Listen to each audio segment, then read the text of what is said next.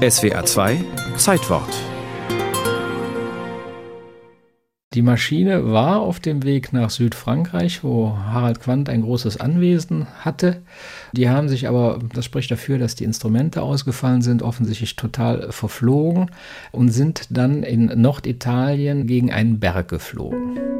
Tragischer Tod eines Mannes, der den Zweiten Weltkrieg als Soldat überlebte und dann als jüngster Sohn einer Unternehmerdynastie ein Leben auf der Überholspur führte. Rüdiger Jungblut, Autor des Buches Die Quanz. Er ist ein Prototyp für die Generation, die sozusagen im Krieg verheizt worden ist. Er ist aber auch der Prototyp, der dann nach dem Krieg sofort wieder anfängt, als wäre nichts gewesen. Zurück aus der Gefangenschaft fand der 26-jährige Harald beste Startchancen.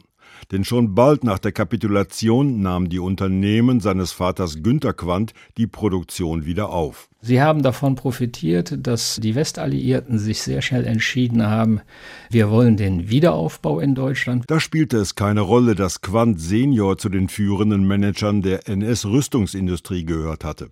Sohn Harald machte sich nach dem Maschinenbaustudium schnell einen Namen in der Familiendynastie, stand er doch für einen neuen Unternehmertypus. Er war einer der ersten, der so begriffen hat nach dem Krieg, wir leben in einem amerikanischen Zeitalter.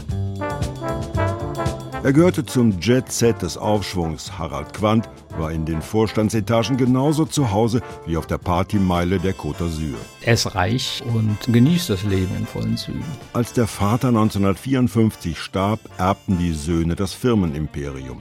Herbert, der Ältere, übernahm den Autobereich, er wird später BMW sanieren. Harald verdiente Geld mit Kochplatten, Elektrosteckern, Schweißanlagen für Kühlschränke und Waschmaschinen. Dann kam 1955 die Wiederbewaffnung. Ungeachtet der belasteten Familiengeschichte ließ er sich das Geschäft nicht entgehen. Er ist aber auch in die Rüstungsproduktion wieder eingestiegen. Er hat Prototypen für Panzer produzieren lassen in seinen Metallunternehmen. Es wurden Landminen produziert als Erstausstattung für die Bundeswehr. Die Gewinne sprudelten kräftig. Harald Quandt gehörte zu den ersten Global Playern der jungen Bundesrepublik. Nach seinem frühen Tod waren 25 Verwaltungssitze im Top-Management verwaist, 50 Unternehmen verloren ihren Teilhaber und Deutschlands einflussreichste Familiendynastie musste das immense Vermögen aufteilen. Die Erben von Herbert Quandt sind heute Großaktionäre von BMW aber auch die Nachkommen des jüngeren Sohnes Harald gehören zu Deutschlands Geldelite. Man weiß, dass den Erben von Harald Quandt in den USA ein großer Immobilienbesitz gehört. Sie sind an vielen mittelständischen Unternehmen in Deutschland beteiligt. Die Quandts gehörten immer schon zu den reichsten Deutschen. Woher das Geld kam, wurde in den Wirtschaftswunderjahren nie hinterfragt. Aber 66 Jahre nach Kriegsende belegte eine unabhängige Aufarbeitung der Firmen- und Familiengeschichte, das immense Vermögen wurde während der NS-Herrschaft auch erwirtschaftet von Zwangsarbeitern und KZ-Häftlingen.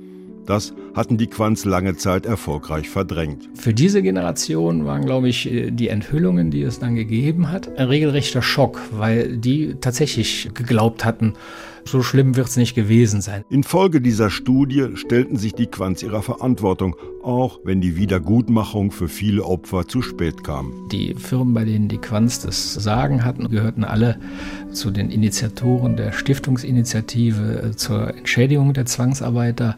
In dieser Hinsicht kann man der Familie keinen Vorwurf machen. Da hat sie doch erkannt, dass da etwas getan werden muss, um das Leid von noch lebenden Zwangsarbeitern zu mildern.